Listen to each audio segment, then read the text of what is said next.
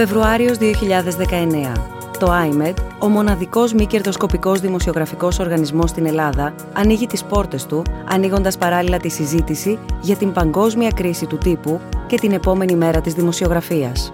Για δεύτερη φορά, ένα χρόνο μετά τον Ιανουάριο του 2018, οι διάλογοι καλούν επαγγελματίες του χώρου και όχι μόνο από την Ελλάδα και το εξωτερικό να ανταλλάξουν απόψεις για τα νέα μοντέλα και εργαλεία, το ρόλο της τεχνολογίας και τους πόρους χρηματοδότησης δημοσιογραφικών εγχειρημάτων. Η εκδήλωση πραγματοποιήθηκε στο πλαίσιο της 24ωρης παρουσίασης του IMED, που ιδρύθηκε το 2018 με αποκλειστική δωρεά από το Ίδρυμα Σταύρος Νιάρχος με αποστολή του την προαγωγή και ενίσχυση της διαφάνειας, της εγκυρότητας και της ανεξαρτησίας στη δημοσιογραφία με βασικό μέλημα την αξιοκρατία και την αριστεία. Journalism is not only to inform, but to enlighten, to rise above fear and to probe, to give voice to the voiceless and to hold those in power accountable. Journalism is to be accessible to all. Καλησπέρα σας. Good evening. Uh, we continue uh, in our 24-hour event. Κάπως έτσι έρχονται και οι διάλογοι του Φεβρουαρίου. Σε συνέχεια των διαλόγων, αν θυμάστε, όσοι είχατε παρακολουθήσει και τους διαλόγους του Ιανουαρίου πέρυσι, όπου είχαμε ανοίξει το φάκελο δημοσιογραφία, τότε γύρω από την κρίση στο χώρο των media, αλλά και το πώς οι δημοσιογραφικοί οργανισμοί και οι δημοσιογράφοι στάθηκαν τα χρόνια της κρίσης. Και σήμερα μια τέτοια μέρα, αλλά πια την επόμενη μέρα, την οποία λέμε και στην στην οποία έχουμε αναφερθεί και πολύ εμπειρότεροι από εμένα πολλάκι από το πρωί. Η επόμενη μέρα έχει φέρει πια έντονη κινητικότητα ως προς τα νέα εργαλεία, ως προς τα νέα μοντέλα, ως προς τις νέες μεθόδους.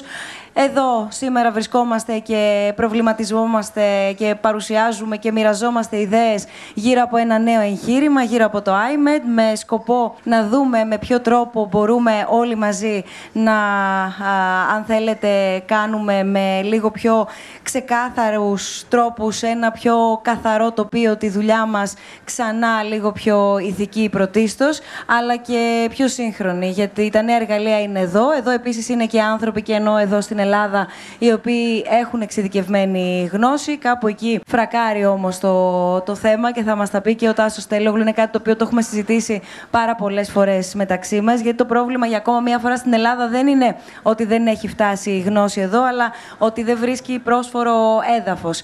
Είναι μαζί μας ε, πολύ ενδιαφέροντες ομιλητές, πραγματικά και νομίζω ότι η συζήτησή μας θα έρχεται σε συνέχεια των δύο συζητήσεων που προηγήθηκαν στις 12 αναφορικά με την εικόνα, το ντοκιμαντέρ και γενικά την εικόνα ως μέσο και ως τρόπο για το storytelling αλλά και την ερευνητική δημοσιογραφία και πια το πού βρίσκουμε μέσα σε αυτό το περιβάλλον με τις νέες συνθήκες το δημοσιογράφο σήμερα να αναζητά πόρους υποστήριξης και ουσιαστικά πώς μπορεί να, να κάνει βιώσιμο είτε το μοντέλο που θέλει να δημιουργήσει μηντιακό μοντέλο εννοώ, είτε θα μπορέσει να υλοποιήσει την ιδέα του.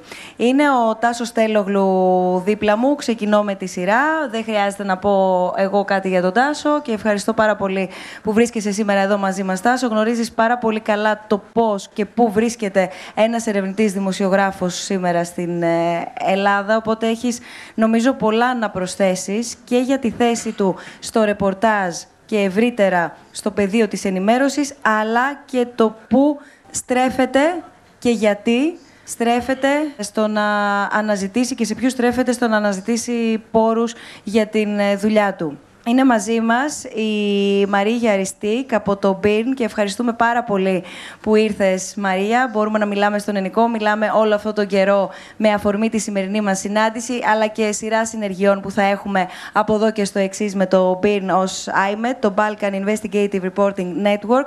Ο πρόεδρος του Ιδρύματος Σταύρος Νιάρχος, κύριος Ανδρέας Δρακόπουλος, είναι μαζί μας γιατί εδώ Υπάρχουν πάρα πολλά ερωτήματα και αναφέρθηκαν και στο πάνελ της ε, ερευνητικής δημοσιογραφίας γιατί βλέπουμε έντονη δραστηριότητα από την πλευρά των Ιδρυμάτων παγκοσμίω στο να υποστηρίξουν τους δημοσιογράφους και να επικεντρωθούν στο δημοσιογραφικό τομέα. Από την άλλη βλέπουμε την ίδια στιγμή και πάρα πολλούς δημοσιογράφους να απευθύνονται στα Ιδρύματα ως πηγές στήριξης και υποστήριξης του, του εγχειρήματός τους. Η Ιλιάνα Μάγρα έχει έρθει από το Λονδίνο Λονδίνο. Καλώς ήρθες, Ηλιάνα. Δημοσιογράφος στους ε, New York Times. Ευχαριστούμε πολύ που είσαι εδώ μαζί μας. Εσύ φέρνεις έναν άλλο αέρα, γιατί ένας φρέσκος αέρας έχει έρθει σήμερα εδώ γενικά και έχουν ακουστεί πάρα πολλές και διαφορετικές ιδέες και, και απόψεις και τοποθετήσεις. Έχει ενδιαφέρον λοιπόν να δούμε πώς εσύ, αν θες την κορύφωση της κρίσης, έφυγες αλλά βίωσες, πρόλαβες να βιώσεις αυτό που συνέβαινε εδώ. Οπότε να δούμε τώρα τι βιώνεις, γιατί και εκεί που είσαι, ζεις μια άλλη κρίση στο Λονδίνο. Ο Μπερτράντ ε, Πικερή είναι μαζί μας, CEO του Global Editors Network. Υπάρχει πάρα πολύ μεγάλο εδώ, ε, εδώ πέρα ενδιαφέρον, Μπερτράντ, και σε ευχαριστούμε πολύ που είσαι μαζί μας, γιατί περιμένουμε πώς και πώς το συνεδριό σας το ερχόμενο καλοκαίρι. Ήδη είναι κάτι το οποίο συζητείτε στο δημοσιογραφικό κόσμο. Αλλά βάζοντας όλα τα θέματα έτσι, τα οποία έθιξα πολύ επιδερμικά και φαντάζομαι θα προκύψουν και άλλα τόσα, η δική σας εμπειρία πια και παγκοσμίως θα έχει νομίζω πολλά στοιχεία να, να συνεισφέρει και να έρθει να προσθέσει στη συζήτησή μας για το τι παρατηρείτε αλλά και τι προτείνετε. Καλησπέρα και από μένα. Εγώ νομίζω ότι το πρόβλημα στη δικιά μας δουλειά μετά από 10 χρόνια κρίσης δεν είναι τόσο η έλλειψη των μέσων, όσο βασικά ότι δεν έχει αλλάξει και η δική μας νοοτροπία μαζί με την νοοτροπία του κόσμου στον οποίο ζούμε. Ε, θα το έλεγα λίγο, δεν θέλω να ακουστεί προσβλητικό ούτε υπερφιέλο. Ε, το πρόβλημα είναι η έλλειψη θάρρους. Ε, και το θάρρος δεν αγοράζεται ως γνωστόν. Ακούστε τώρα μια ιστορία αυτής της εβδομάδας. Ε, ήρθε εδώ δίπλα στο Public ε, ένας whistleblower που τον, τον ξέρουν στην Αμερική, ο Bradley Birkenfeld, να παρουσιάσει το βιβλίο του πριν από δύο μήνες. Και μετά το τέλος παρουσίαση του Μπίρκεμφελτ, με πλησίασε ένας κύριος που είναι από μια βιομηχανία της Θεσσαλονίκης. Μου λέει, θέλω να σας πω κάτι, τα λίματά μας πάνε ανεπεξέργαστα στο θερμαϊκό. Λέω, κοίταξε να δεις, ένας άνθρωπος ο οποίος λέει για τα δικά του λίματα ότι τα ρίχνει ανεπεξέργαστα στο θερμαϊκό. Εν πάση περιπτώσει, αυτός επανήλθε πριν από μερικές εβδομάδες και εκεί διαπίστωσα ότι το βιομηχανικό πάρκο στο οποίο δουλεύει αυτός ο κύριος ανοίγει σε μια τράπεζα στην ΕΤΒΑ. Και πριν πάνε στο βιολογικό καθαρισμό, αφού πάνε στο βιολογικό καθαρισμό της ΕΤΒΑ, πάνε στο βιολογικό καθαρισμό της πόλης Θεσσαλονίκης. Δηλαδή, μέχρι τώρα είναι τρεις που ξέρουν ότι γίνεται αυτό το πράγμα. Και στη συνέχεια υπάρχει και μια έγκριση από την περιφέρεια. Λέγεται άδεια διάθεσης λιμάτων, η οποία δίνεται σιωπηρά για να μην σταματήσει να, γίνει, να γίνεται αυτό το πράγμα. Επίσης, κάποιος μου είπε ότι αυτός ο βιολογικός καθαρισμός, όταν φτιάχτηκε, φτιάχτηκε για να παίρνει πολύ λιγότερα λίμματα από αυτά που στην πραγματικότητα παίρνει. Δηλαδή, σιγά σιγά, όσο περνούσαν οι μέρες και έψαχνα, έβλεπα ότι σχεδόν η μισή πόλη έπρεπε να ξέρει αυτό το πράγμα.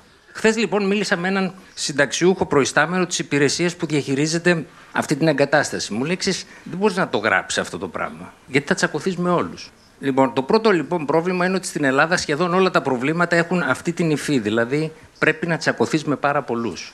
Ή, εάν δεν θες να τσακωθείς με πάρα πολλούς, πρέπει να δημιουργήσεις τις συνθήκες δημοσιοποιώντας το πρόβλημα να έρθεις σε έναν άλλου είδους διάλογο με πάρα πολλούς που δεν θα σε κάνει οπωσδήποτε φίλο τους έτσι όπως το εννοούμε στην ελληνική πραγματικότητα. Δηλαδή, θα γίνει μια συζήτηση no bullshit, για να το πούμε λαϊκά. Αυτό νομίζω ότι μετά από 10 χρόνια κρίσης, σαν σώμα δημοσιογράφων, δεν έχουμε κατακτήσει μια οριμότητα στο να, το, να θεωρούμε ότι πέρασαν τα 10 χρόνια της κρίσης και το φτάσαμε. Και δεν πιστεύω ότι αυτό είναι ζήτημα χρημάτων. Φυσικά, για να μείνουμε στο συγκεκριμένο παράδειγμα, κάποια στιγμή πρέπει να πας να πάρεις νερό από εκεί και πρέπει να το αναλύσεις αυτό το νερό. Και δεν υπάρχει κανένας να στο πληρώσει αυτό για να αποδείξεις αυτό που λες. Και στη συνέχεια πρέπει ίσως αν δεν ζεις στην Θεσσαλονίκη και ζεις στην Αθήνα για παράδειγμα να πας πολλές φορές στη Θεσσαλονίκη για να συναντήσεις πολλούς ανθρώπους. Και αυτό δεν υπάρχει κανείς να στο πληρώσει. Ότι δεν θέλω να γεμίσω τον αναγνώστη με ερωτήματα, αλλά θέλω να του βρω και τις απαντήσεις. Και ότι αξίζει τον κόπο να ψάξω να βρω τα μέσα για αυτές τις απαντήσεις. Μαρία. Um, so um, Θα μιλήσω από την σκοπιά του υπεύθυνου διαχείρισης ενός οργανισμού. Δεν είναι μόνο η δημοσιογραφική μου ιδιότητα, αλλά και γενικότερα η διοικητική μου. Μια άλλη οπτική γωνία του διερευνητικ... της διερευνητικής ε, δημοσιογραφίας. Θα μοιραστώ λίγο τη βαλκανική μου εμπειρία μαζί σας. Προφανώς, συχνά επιλέγουμε δυσάρεστες ιστορίες και καθώς η ελευθερία του τύπου ε, αρχίζει και στρικνούται, δεν έχουμε πια τόσες ευκαιρίες να μοιραστούμε αληθινές ιστορίες. Η διερευνητική δημοσιογραφία για μας είναι μια όαση για τους επίλεκτους δημοσιογράφους και οργανισμούς που μπορούν ακόμα να ασχολούνται με αυτή. Συνήθως δε,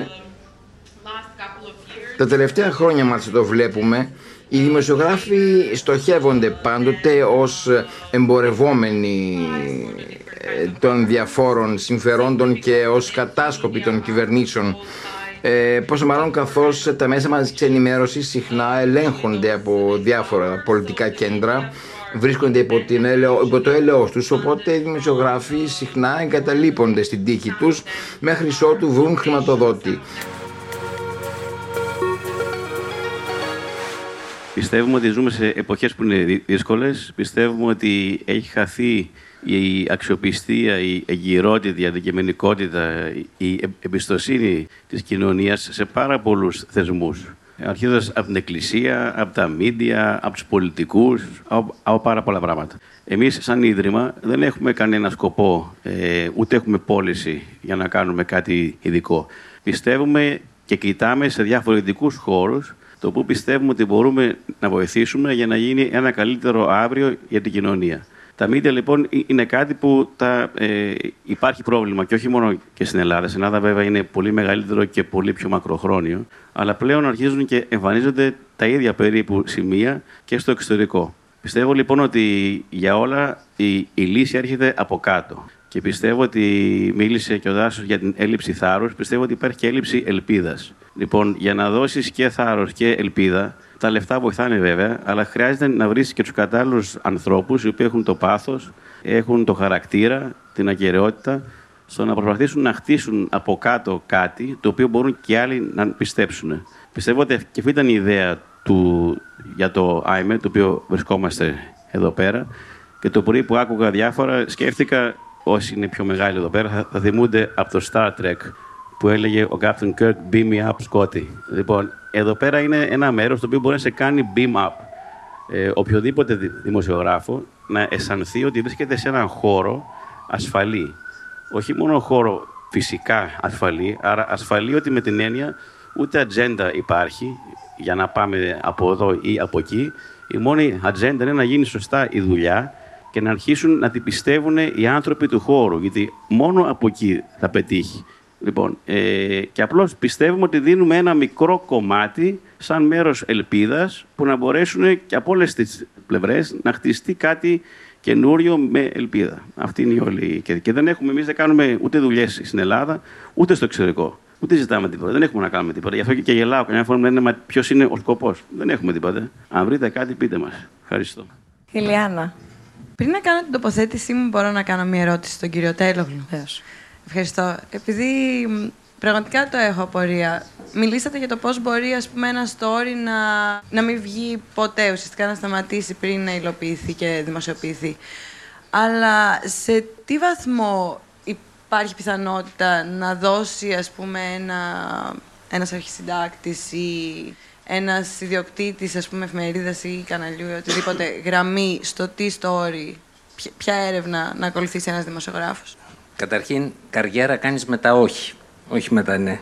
Έτσι. Λοιπόν, το άλλο είναι ότι τις περισσότερες φορές ο, ο αρχισυντάκτης ή ο, ο διευθυντής δεν ξέρει το θέμα. Άρα το πρόβλημα ξεκινάει 95, 96, 97, 98, δεν ξέρω, you name it, 100 από εμάς τους ίδιους. Δηλαδή από το βουνό που βλέπει ο καθένας μπροστά του. Εγώ προσωπικά στα 33 χρόνια που είμαι σε αυτή τη δουλειά μετρημένε στα δάχτυλα του ενός χεριού μου έχει πει κάποιος: Κάνε αυτό ή κάνε εκείνο. Τις περισσότερες φορές τα παρατάμε εμείς. Για πολλούς λόγους. Γιατί δεν έχουμε τα μέσα για να φτάσουμε κάπου, γιατί δεν πιστεύουμε στον εαυτό μας, γιατί μας έκλεισε μια πόρτα, γιατί δεν μπορούμε να διασταυρώσουμε την πληροφορία. Για πολλούς λόγους. Αλλά τις περισσότερες φορές φταίμε εμείς.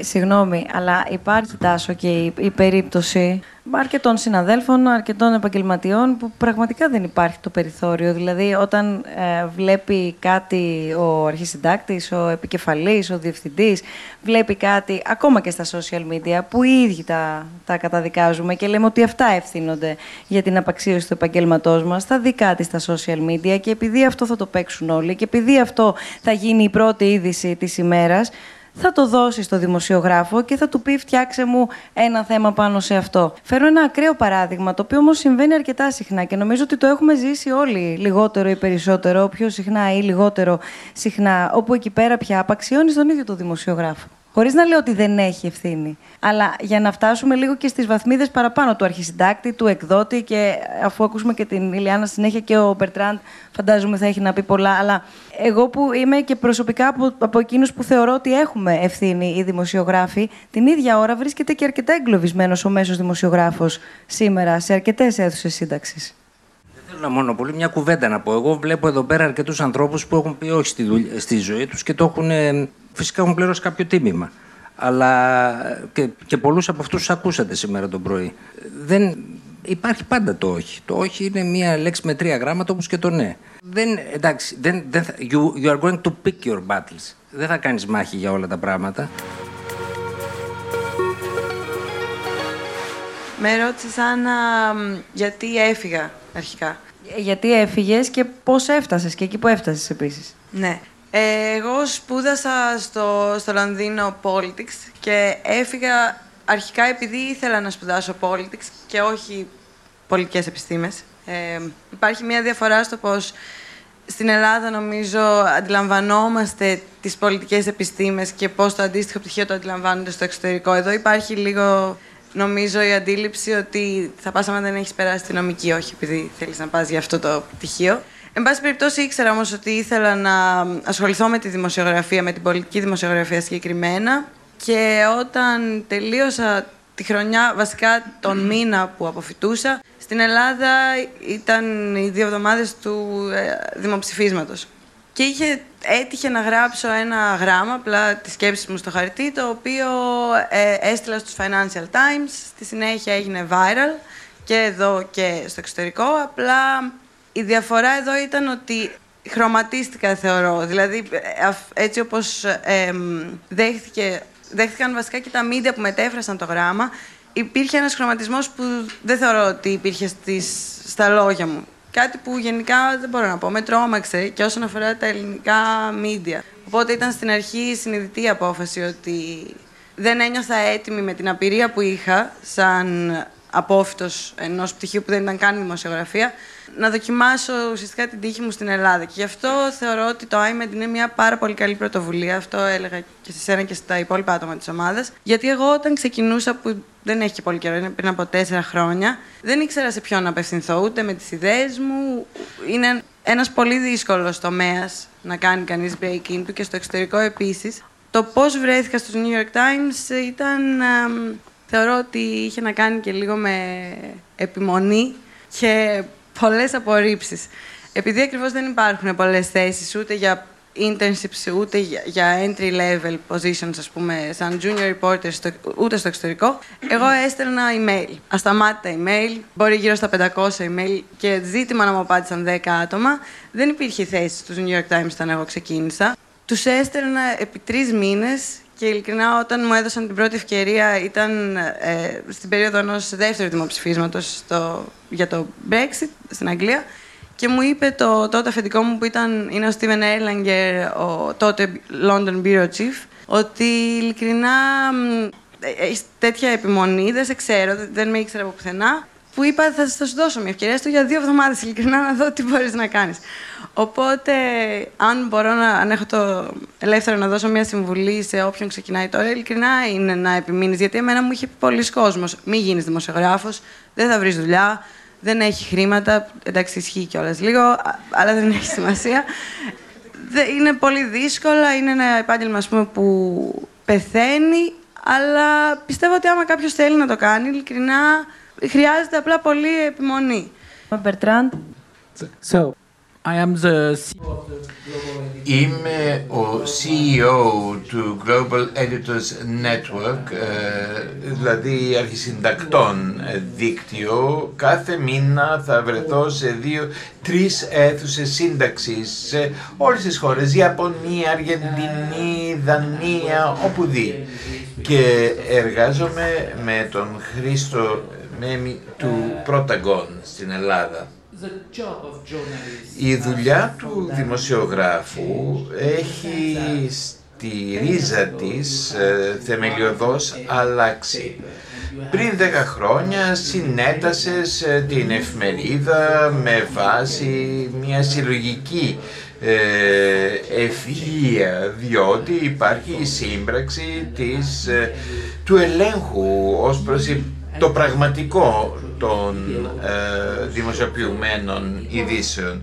Ε, παράγονται βιντεάκια, παράγονται ε, ε, ειδήσεις για προβολή ως οπτικοακουστικά μέσα. Ε, έχουμε τα 250 χρόνια που στο Λονδίνο ε, πρώτο θεσπίστηκε η δουλειά του δημοσιογράφου. Δεν υπήρχαν ακόμα τότε οι Times του Λονδίνου. Ενώ εδώ τώρα, σε 10 χρόνια, τα πάντα άλλαξαν άρδιν. Τα πράγματα έχουν να κάνουν με την επιμέλεια, το τι ε, συγκροτείς σαν ε, τις ημερήσιες ειδήσεις, ε, την... Ε, ξέρετε, ε, δεν είναι μόνο δεδομένα, δεδομένα δεν σημαίνει ειδήσει, ε, αλλά τώρα αυτή η επιμέλεια, το curation, ε, είναι κατά μείζωνα τρόπο ε, η δουλειά του δημοσιογράφου. έχεις χίλιους νοματέους στο Google, στο Facebook να επιδίδονται σε αυτό το λειτουργήμα, το curation η επαλήθευση των ειδήσεων δεν είναι επιμέλεια, είναι όμως ο βέλτιστος τρόπος να καταπολεμήσεις την παραπληροφόρηση. Πού όμως υπάρχουν οι απαραίτητοι πόροι, υπό την έννοια του ότι στις ΙΠΑ έχουν χάσει κάπου το ίμιση των εργαζομένων. Ε, στην Γαλλία το 1 τρίτο, στην Ελλάδα πάνω από το 50%. Ο αριθμός των δημοσιογράφων συγκρινόμενος με εκείνον που ίσχυε πριν 10 χρόνια, πριν 15 χρόνια.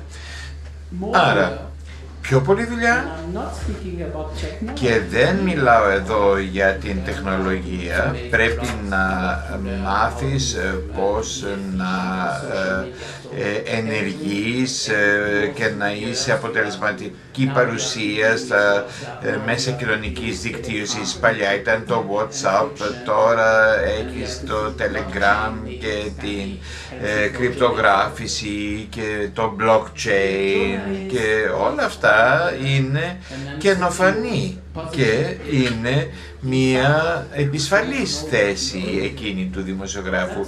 Δεν ξέρει κανείς καλά καλά τι κάνει, σε τι επιδίδεται. Αυτό είναι το πρόβλημα του δημοσιογράφου.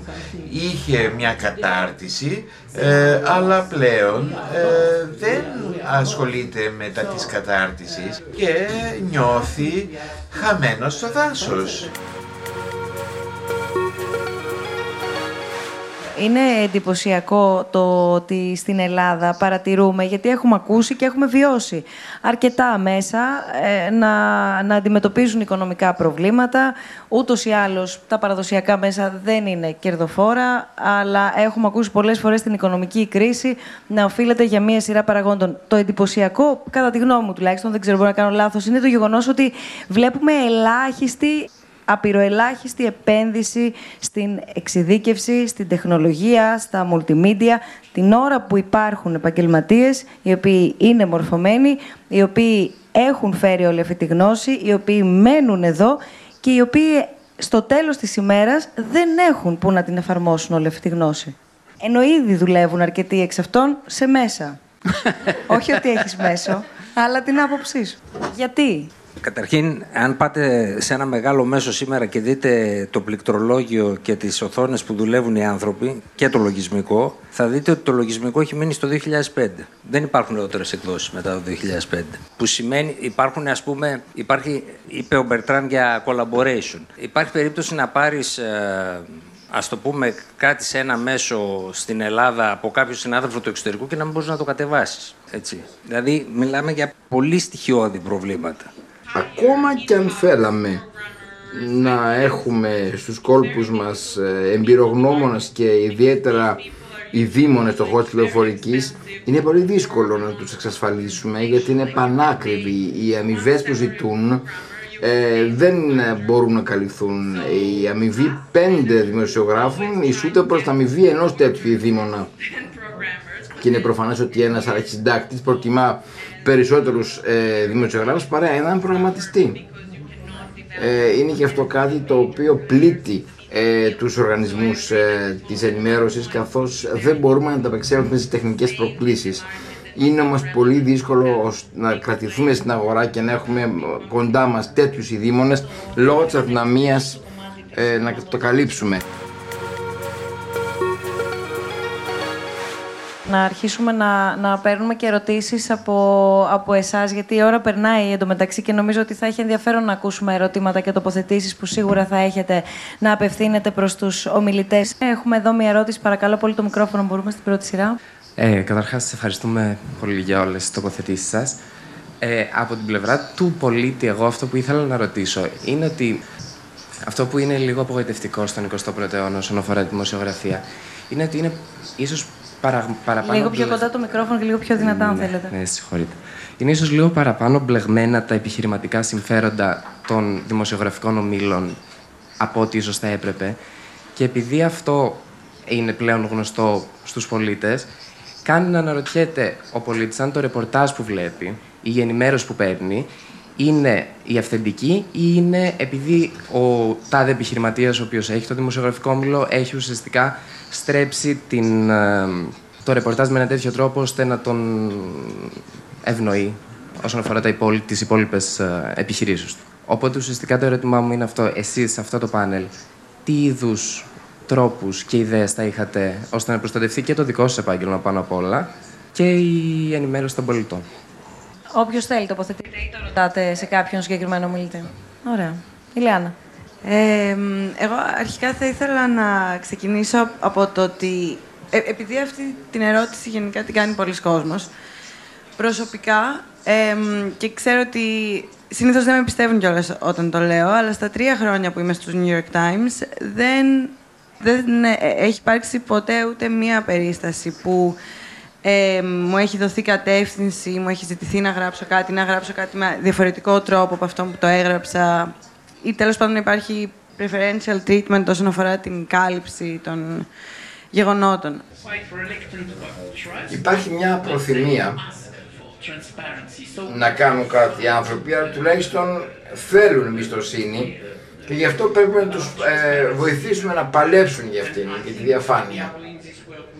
Νομίζω ότι αυτό είναι που κάνουν οι reporters ε, χωρίς σύνορα είναι πολύ σημαντικό σήμερα να προωθηθεί αυτή η δραστηριότητα γιατί είναι η αξία για το μέλλον.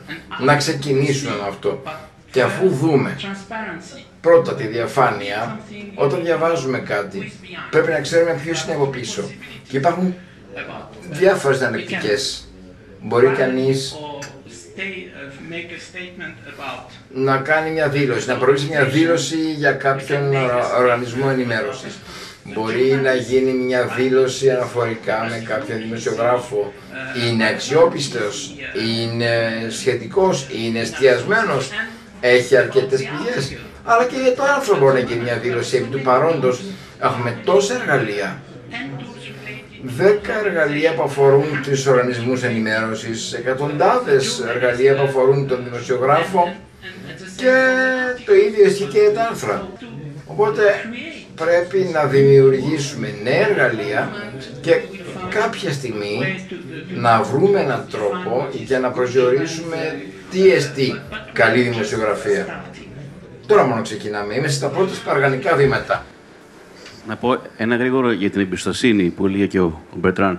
Εγώ πιστεύω ότι ναι, πρέπει να γυρίσουμε λίγο στα παλιά χρόνια, ότι υπήρχε πιο πολύ εμπιστοσύνη. Η εμπιστοσύνη κερδίζεται καθημερινά. Μπορεί να χαθεί σε ένα δευτερόλεπτο, αλλά κερδίζεται καθημερινά και η διαφάνεια βέβαια βοηθάει. Και φέρνω ένα παράδειγμα που μπορεί να εκνευρίσει και μερικούς και άλλοι συμφωνούν και άλλοι διαφωνούν. Και πρωτού πω αυτό να πω ότι η πόλωση είναι σατικότα με το αυγό. Δηλαδή τα μίδια φέρνουν την πόλωση, η κοινωνία φέρνει την πόλωση. Υπάρχει πόλωση πάντως. Και είναι νομίζω υποχρέωση των μίδια, σαν ένας πυλώνας της δημοκρατίας, να βοηθήσει ώστε να χαμηλώσουν οι τόνοι, να πέσει το polarization. Και πιστεύω, ας πούμε, ένα, ένα παράδειγμα όπως το CNN, το οποίο για μένα τουλάχιστον πριν από 20-30 χρόνια, όταν είχε αρχίσει, το βλέπαμε όλοι και ήταν, ας πούμε, ήταν, ό,τι έλεγε το CNN ήταν, πω, πω, το είπε το CNN. Και τώρα, καλός ή κακός, το CNN έχει, ε, ακολουθεί μία, μία γραμμή. Άλλοι μπορεί να συμφωνούν, άλλοι όχι. Αλλά έχει μπει και αυτό, όπως και πάρα πολλά. Γι' αυτό και λέω ότι και τα media είναι μέρος του προβλήματος. Και ξεκινάει όλο από την εμπιστοσύνη, διαφάνεια, είτε είναι social media, είτε είναι κανονικά media, δεν έχει σημασία. Γι' αυτό πάμε πίσω στον ανθρώπινο παράγοντα. Και ξεκινάμε από τους νέους δημοσιογράφους να μπουν σε ένα χώρο και να, να καταλάβουν και την υποχρέωσή τους την οποία έχουν. Διότι τα media και πάλι αποτελούν ένα μεγάλο πυλώνα της δημοκρατίας και της ελεύθερης κοινωνίας. Ε, καλησπέρα. Λέγομαι Μία Κόλια, είμαι δημοσιογράφος κι εγώ. Τα άκουσα με μεγάλο ενδιαφέρον όλα αυτά. Ίσως ο Μπερτράν να μπορεί να μου απαντήσει σε αυτό που θέλω να ρωτήσω. Το ερώτημα είναι, εάν πιστεύετε ότι στη σημερινή τεχνολογική εποχή υπάρχει ένας τρόπος να αποφεύγεται δημοσιογραφικά η αντιγραφή και η αναπαραγωγή, ώστε να επιστρέφει ο δημοσιογράφος ακόμα και με νέα μέσα στο πρωτογενές ρεπορτάζ; Ώστε να μπορεί να καλλιεργείται πολύ περισσότερο και να είναι πιο αυθεντικό αυτό με το οποίο ασχολείται. Μάλιστα.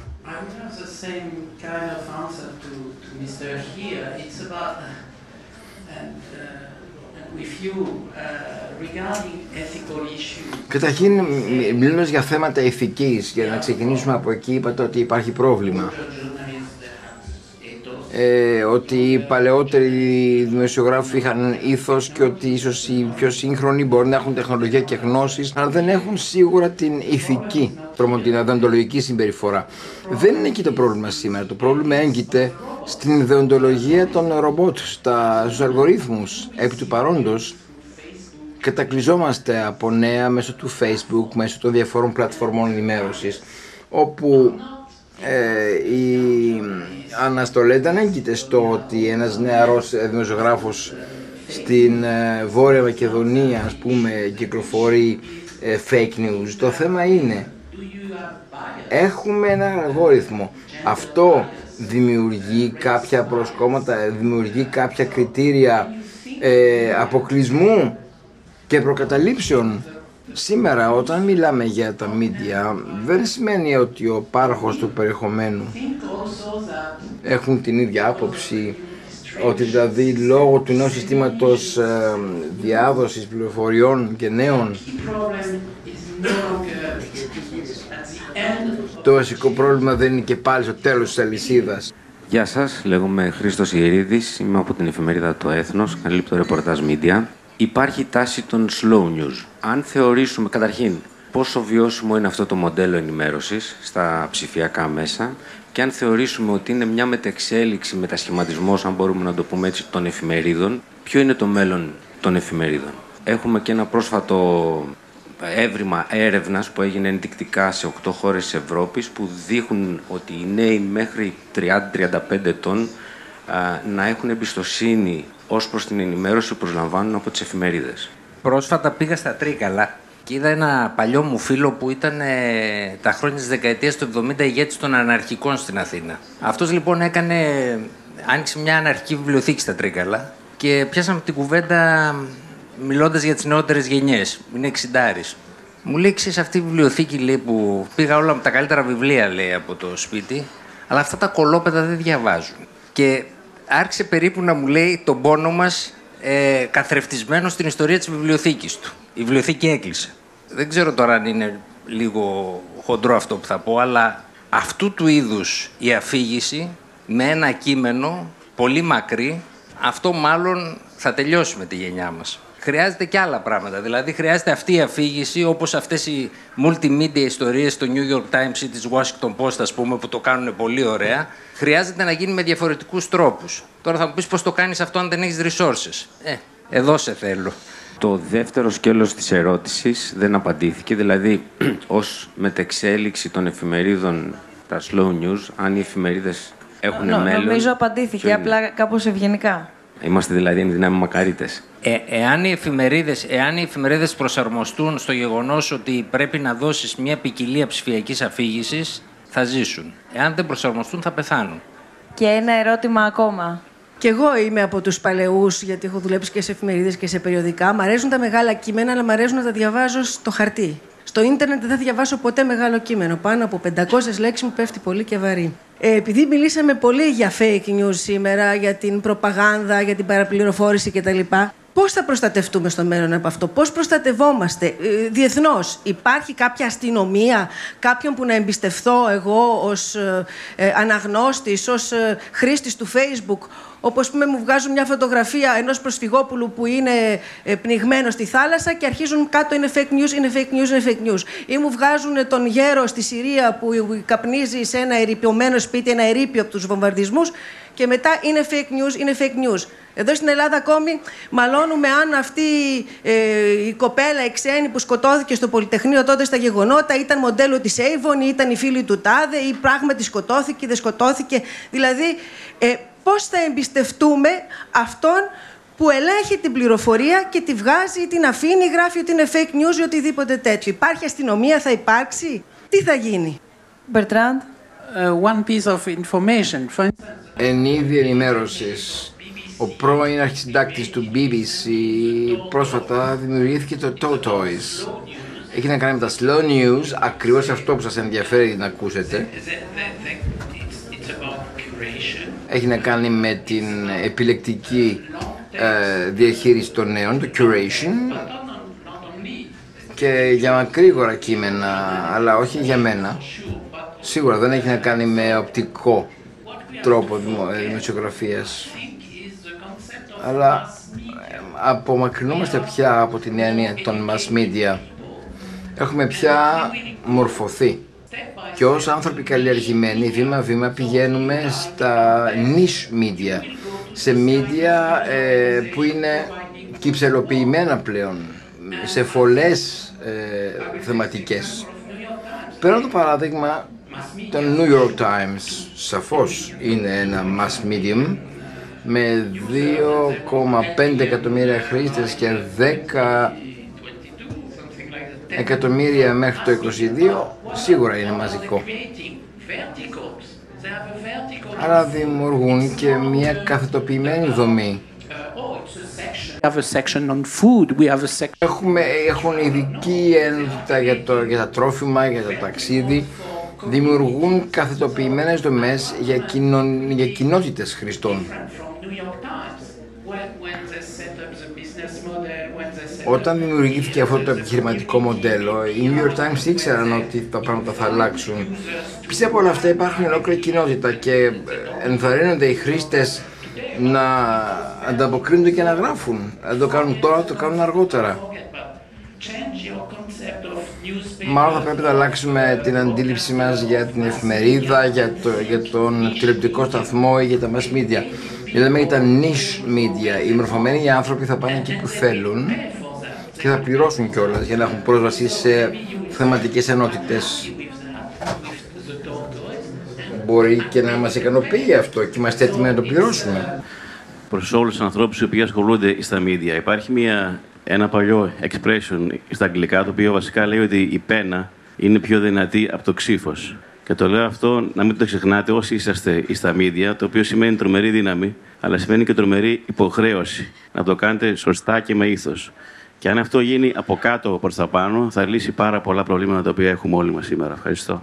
Σας ευχαριστούμε πάρα πολύ όλους και όλες για τη συζήτησή μας στο πλαίσιο των διαλόγων οι οποίοι εντάχθηκαν σήμερα στην πρώτη μέρα του IMED.